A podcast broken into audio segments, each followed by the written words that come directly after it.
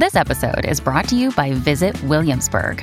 In Williamsburg, Virginia, there's never too much of a good thing. Whether you're a foodie, a golfer, a history buff, a shopaholic, an outdoor enthusiast, or a thrill seeker, you'll find what you came for here and more.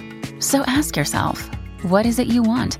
Discover Williamsburg and plan your trip at visitwilliamsburg.com. Hi, I'm Daniel, founder of Pretty Litter. Cats and cat owners deserve better than any old fashioned litter. That's why I teamed up with scientists and veterinarians to create Pretty Litter. Its innovative crystal formula has superior odor control and weighs up to 80% less than clay litter. Pretty Litter even monitors health by changing colors to help detect early signs of potential illness. It's the world's smartest kitty litter. Go to prettylitter.com and use code SPOTIFY for 20% off your first order and a free cat toy. Terms and conditions apply. See site for details. Unexplained deaths and mysteries with Deborah Davis. And we are back. So, welcome to our second episode here of Unexplained Deaths. And I am very excited to bring this case forward to my two good friends, Ian and Chris. And just in case you're not quite sure who they are, well, first of all, I'm Deborah Davis, psychic medium, just to get that in, in case you didn't know. We have Ian and Chris. So, Ian, do you want to introduce yourself first? Uh, Debbie, great to see you again. And uh, I, I tell you what, I'll give the star of the show his opportunity to give his uh, input first, and I'll follow him if that's okay with you. So, Chris, let's have your words of wisdom, please. Hi Debbie, thanks for inviting me again. Looking forward to today. To today, um, yeah, I used to be head of the murder unit for um, a large police force, and um, I was in the police for 31 years. So lots of experience of dealing with um, homicide and serious crime. So looking forward to talking about this one today. Wow, amazing! And you, Ian? Yeah, well, I love the way he's so laid back, uh, uh, Debbie. It's almost like I was the head of the murder unit. It's like I used to work at the news agents, isn't it? So, uh, yeah, he does play it down a bit. Debbie, hi again. And, and, and hello, everybody. Um, if you follow the first podcast, uh, you'll know that I'm a postgraduate criminologist, journalist, feature writer, and a holder of a qualifying law degree, and like Chris, a, a former senior police officer, but not to the levels he got to. And if you knew all that, fine. If you didn't, you now know it. And many of you will be aware that, uh, you know, Debbie and Chris and I have been working on explained deaths. And we've got a very unique approach, which we're going to look at certain events and turn them upside down and inside out. And also, we're going to give our verdicts as well. But what I would say, if any of the discussions that we have jog a memory, then I want you to contact Crime Stoppers. If you suddenly think, you know, I know about this particular situation from a personal point of view, then I'd encourage you to report that. Otherwise, like before, sit back, listen carefully to our discussion. You'll certainly pick up some new learning, particularly from the approach that uh, Chris will mention in terms of the police uh, investigations. And Debbie and I will announce our verdict on the uh, situation we're going to look at today at the next podcast. Chris will always remain neutral because that's what the police do. But in the previous podcast, we investigated the really upsetting case of the death of a young man called David Plunkett. And I'm going to turn to Debbie first of all. And you did give your verdict last time, Debbie, but uh, over yes, the past few days, I wonder, are you still adamant that that's how you think that uh, yes, David yeah. met his yeah absolutely yeah. I would i would never change my mind about that. No that's okay. that's definitely my opinion. Good. Well listen uh, my verdict is it wasn't an accident. I perhaps won't go any further than that but i don't agree with the coroner i don't think it was an accident and i think there are other ways in which it happened but it wasn't an accident and the reason i reached that conclusion is very much about the position of the glasses and the mobile telephone if that was accidental, I don't think there would be that degree of order. So that is my my verdict. Thank you, Ian. So today we're actually going to be talking about Zigmund Adamski. And this is actually quite a famous case, really, because we're going all the way back in time to 1980. But even though so much time has passed, no more light has ever been shed on how this man died. He was a 56 year old male. He was a miner. He went missing from his home in Tingley near Wakefield in Yorkshire on the 6th of June 1980. He'd actually gone out that day to do some shopping, and that was it. He wasn't seen again for five days. He was actually found on the 11th of June, where he's just absolutely mind boggling. This is. He was found 20 miles away from where he lived on the top of a 12 foot pile of coal. Now, he was apparently found in his suit, but his shirt, his watch, and his wallet were missing. And his clothes were in disarray. You know, they weren't kind of buttoned up properly and etc. etc. On the back of his neck and his shoulders, there were these mysterious burns. And there was a strange liquid that was never identified, even though at postmortem it was sent off to be forensically analysed, and they just couldn't conclude what it was. Um, James Turnbull, who was the, the coroner who actually dealt with Zigmund's death, he said that this was the biggest mystery of his career, and that is still the case to this day. And another strange thing is that although Zigmund had been missing for five days, he only had a one day growth of beard. It was concluded at postmortem that he had died of a heart attack. And there was a constable, Alan Godfrey, who investigated Zigmund's death. He noted that he was on top of the coal pile on his back with not a bit of coal on him, and that his eyes were wide open. And not only did he have burn marks, but all of his hair had been shaved off as well. And that was really strange because this man had thick, wavy hair, and he'd always had that, that hair. He'd never, ever shaved his head in his life. And the other thing is, it's interesting to note, is that when he was found on the top of the pile of coal, he'd only died just a few hours earlier. And the actual coal yard where he was found, someone was in that coal yard that morning and he left about 11 a.m. and he locked the coal yard up and when he came back a few hours later, that's when he discovered Zigmund's body, or he saw a body on the top of the pile of coal. He didn't climb up it and disturb it or anything. He left it, obviously, just called the police. And Zigmund had, had only died a few hours before, but he definitely was not on the top of that pile of coal when that guy was there in the morning and left around, we say 11 o'clock. I'm not too sure of the time exactly but it's just very, very strange. Now, the officer that was investigating this, Alan Godfrey, around six months later had a very bizarre experience himself with a herd of cows. He literally was working one night late there in the police station. They had a phone call in saying a herd of cows had been seen on a street. They must have escaped from a field. And he went out with another officer to obviously go and see what the cows were doing. Um, when he got there, the cows had gone. And they went on a bit of a chase all around the town, many calls coming in saying there's a herd of cows here. They get there, the cows are gone. Then eventually they did see them. I think it was in a field or a park, and they were herded up. But they've no idea how those cows managed to go from one place to another in such a short space of time that night. And that was about six months after uh, Zigmund Adamski's death.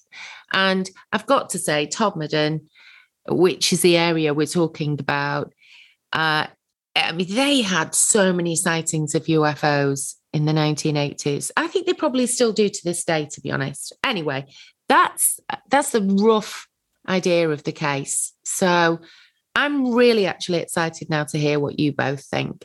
I must admit that, that my jaw was dropping a bit there as, as you went through this. I guess my first default position was to dismiss anything of the sort of UFO and what have you. But I'm let, us just just talk this through. The thing, first thing that came to mind is, is 1980. Chris and I both had a full head of hair, so we, we are going back in time. But Chris, while I think about this, then okay, um, this is reported to the police what's the first stages of investigating this really bizarre set of circumstances?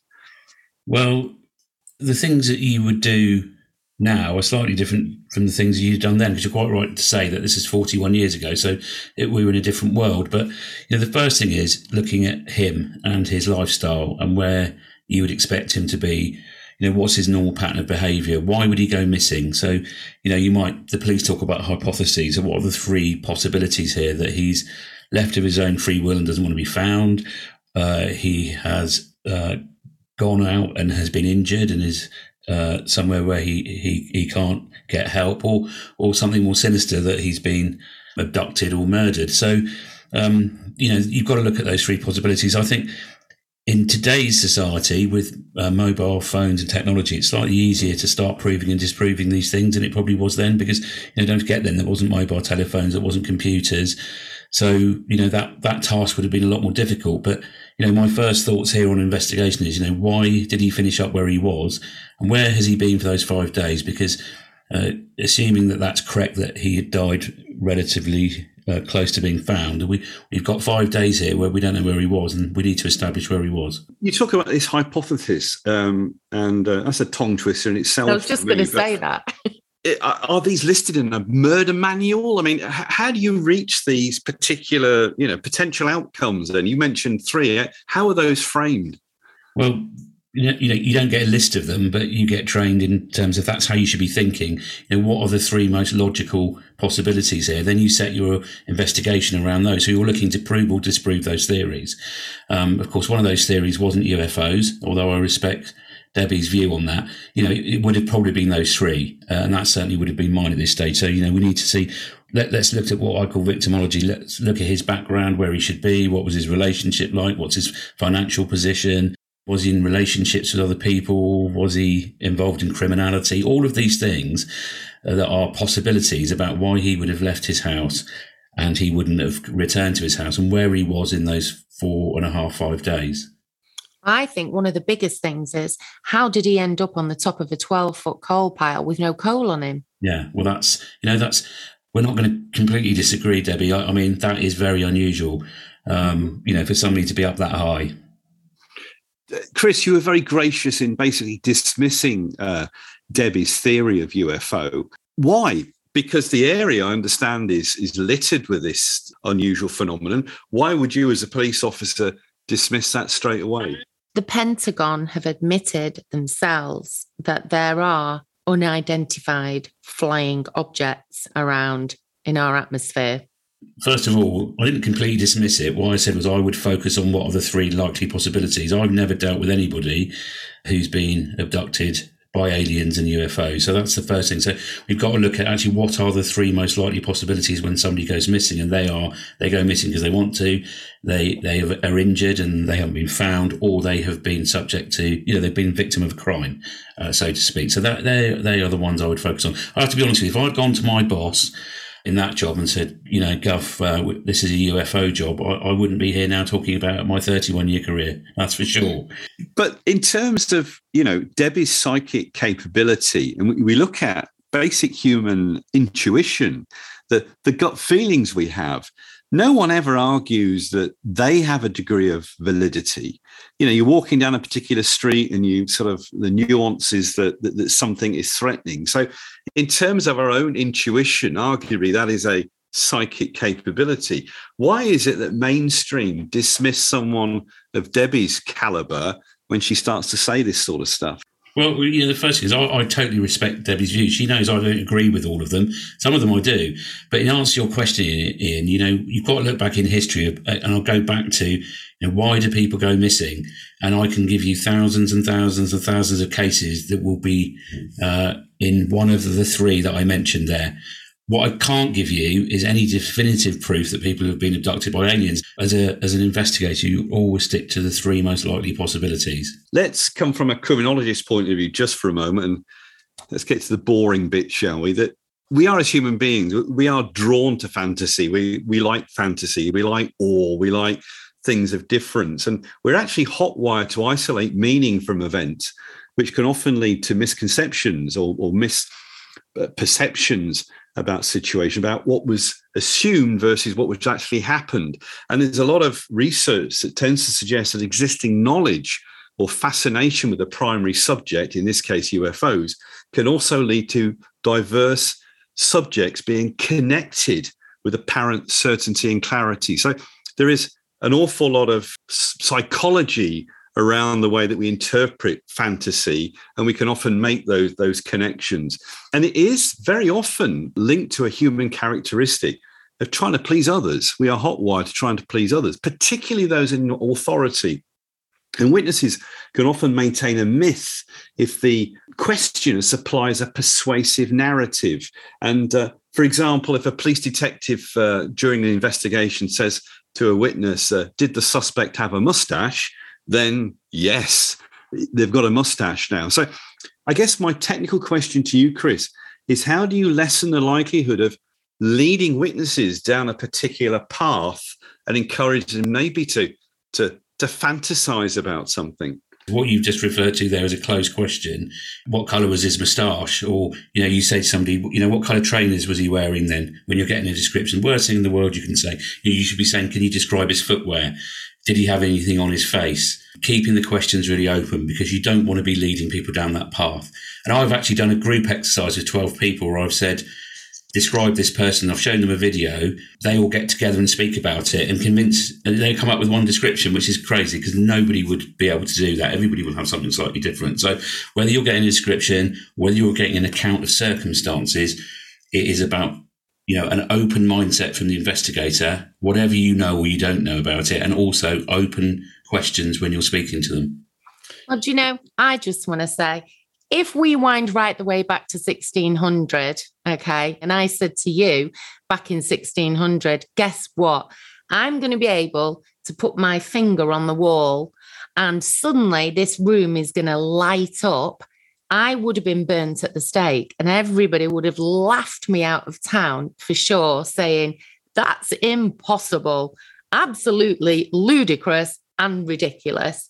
And then, hey, presto, we end up with electricity yeah. and the ability to flick a light on, don't we? I think everybody, you know, thinks we only have to think of the norm as in well this is the way it's always been and we can't kind of think outside of the box, you know? So mm. it could be that that you know cases like this have been dismissed by the authorities simply because it's the far-fetched possibility of a UFO, you know, and we can't consider that as being an official option because it's ridiculous.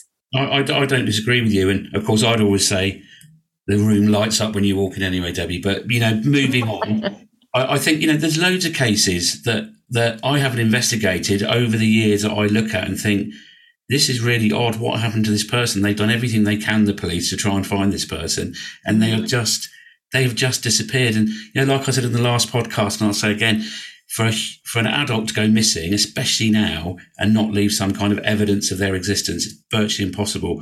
If there's no evidence of their existence through mobile phones and all those other things, then then the likelihood is they're not alive. Um, mm-hmm. you know, back in the eighties, of course, there wasn't that technology, but you know, I, I, don't, I don't disagree with you. But you know, when you work in the police, when you do these investigations, you know, you are looking at what are the most likely possibilities. Chris, I want to come back to this notion of keeping an open mindset, and and, and I, I know where you're coming from, but but but I, I reflect back on Operation Midland, where Carl Beech, the the fantasist that, that had the Met over, that convinced detectives that there was this, you know, paedophile ring, you know, with uh, leading politicians, which was a load of old nonsense. So, how do police officers keep this open mind? Well, you know, I don't want to talk about individual cases, but there's lots of evidence of where, you know, I'm talking about what should happen and what I would expect from people that have been trained properly and operating properly, and that is that open mindset. And, and that is very evident now in all senior investigating officer training is about, you know, not just going, and that's what hypotheses are about, of course, because you can't come up with 10, 20 hypotheses. You've got to have three working hypotheses, which are more than likely to be the ones you're looking at. If the evidence takes you away from those, then fine, then we'll look at others. You're not stuck with those. So I might get to day 10 of an inquiry and say, well, hang on a minute, those three we've disproved. Actually, it looks more likely that either this didn't happen at all or it happened in another way. So you know, you've got you've got to have an open mind mindset. That can be difficult when everything's telling you that something's happened in a way in which you think it has, but but it's very poor investigating to do it to, to do anything else. Okay, I, I, I want to test your open mindedness here, then, Chris. You talked about hypothesis. I really struggle with that word, and you have a starting point of, of, of maybe two or three. Let's turn it on its head now and reverse engineer that hypothesis based on the information that Debbie's given you. Give me a explanation as to how this guy ended up on this coal pile with with no evidence that he'd actually been taken up there and and and the you know curious marks and, and liquids on him what would be your reverse hypothesis of what's happened from your experience well, that would be based on. I mean, the, the, pathologist is the most important person in any unexplained death investigation. He or she, because they're very experienced. Um, you know, they they are doing this day in day out. And and I noted what uh, Debbie said there about the pathologist being completely struck by the these injuries. So, you know, those injuries are important. They're important if they cause death. They're also important because it's likely that somebody could have been tortured or was has been injured. So, you know, I'd have to look at all of those things together and then start coming up with other possibilities. You are leading me, of course, to, well, there's no other possibility. It's got to be a UFO. In 25 years, I'm happy to be proved wrong. Um, I'll go back to what I said. Anybody who's listening to this that's in the police now that goes up to their boss and says, Gov, it's a UFO, I, I can pretty much guarantee what that response would be. And they, they might be, they might be wrong, mightn't they? But who knows? Have have you in, in in your experience and Chris ever dealt with a with a murder particularly and it's edging towards the twilight zone where you think god this is so bizarre that I've even I'm struggling. Or or are they pretty much as they are when you sort of you know look at the scene and, and carry out your investigation? I guess what I'm, I'm suggesting is are there any that are, are, even close to what Debbie said that you've dealt with previously? No, not that I've dealt with, but you know, I'm aware of others where you kind of think, well, how on earth could they have finished up there? They haven't been seen by anybody. There's no CCTV. There's no phone evidence. You know, they are very strange. I can't deny that. I know all of the ones I've had have been, uh, you know, I wouldn't say they were easy, but they they've all they've all reached a conclusion that everybody's satisfied with. I think you know we're talking about ones that are very unusual. I'm going to push you further, Chris, on this one before handing back to, to Debbie. You're retired senior police officer now. What does your gut feeling tell you about this then? I don't think it was a UFO, um, to be honest with you. I think he has probably been involved in something that he shouldn't have been, and he's got himself involved with people he shouldn't be involved with. You know, it sounds to me he's got marks on him, he's had his hair shaved off. That's uh, consistent with, you know, torture not not so much having your hair shaved off, but um, you know, marks on the body and those kind of things. And then, of course, where that body is situated is is very unusual, and it's obvious somebody wanted to make it look unusual. You're going to ask me how he got up there without any coal on him. I have no idea at all. Well, you can only imagine it would be a cherry picker, but that would surely attract attention, and the coal yard was locked. But you know something, this reminds me of something my dad used to say to me when I was little, because obviously I used to stand there and say, you know, the ghost stood in the corner, and my dad would be like, oh God, what? There she goes again. My dad said to me, Debbie, it's the living that hurt you, not the dead. And we're all familiar with that, aren't we? It's the living that hurt you, not the dead. And I used to stand there as a very little girl and say, you say that, but that's because nobody that's dead has come back to you to say, actually, do you know what? I was bumped off. I was, I didn't fall down those stairs accidentally. I was bloody pushed. You know, they don't come back to say it to you. So, you know. De- Debbie, how, how, do you deal with these frustrations then? Because you you have dealt with the police before. You, you you've given information. How do you deal with this frustration of of being you know pretty convinced that a certain thing has happened because you know you're tuned into certain things that perhaps the majority of us aren't. Uh, how do you deal with that frustration? Well, I've learned something over the years, and that is that you can you can do something you know like like i've done in the past where i've helped the police and i've been right and that story has been told and you'll have you know however many people listen to it and go away saying wow but then you've got the rest of the people out there that don't hear the story. Or even if they do, they always want to find a way to try and say in some way that it can't be right. You know, it can't possibly be true. And then they just carry on with their lives disbelieving. So, you never can convince everybody of everything, even when you actually have the truth sat there right in front of them. You know, that's just the way it is. So I don't lose sleep over it. I've got currently around 570,000 people that follow me on Facebook who actually, you know, do follow all of my work and they know, they know me. So they, they kind of, they understand everything I do. They know I'm totally transparent.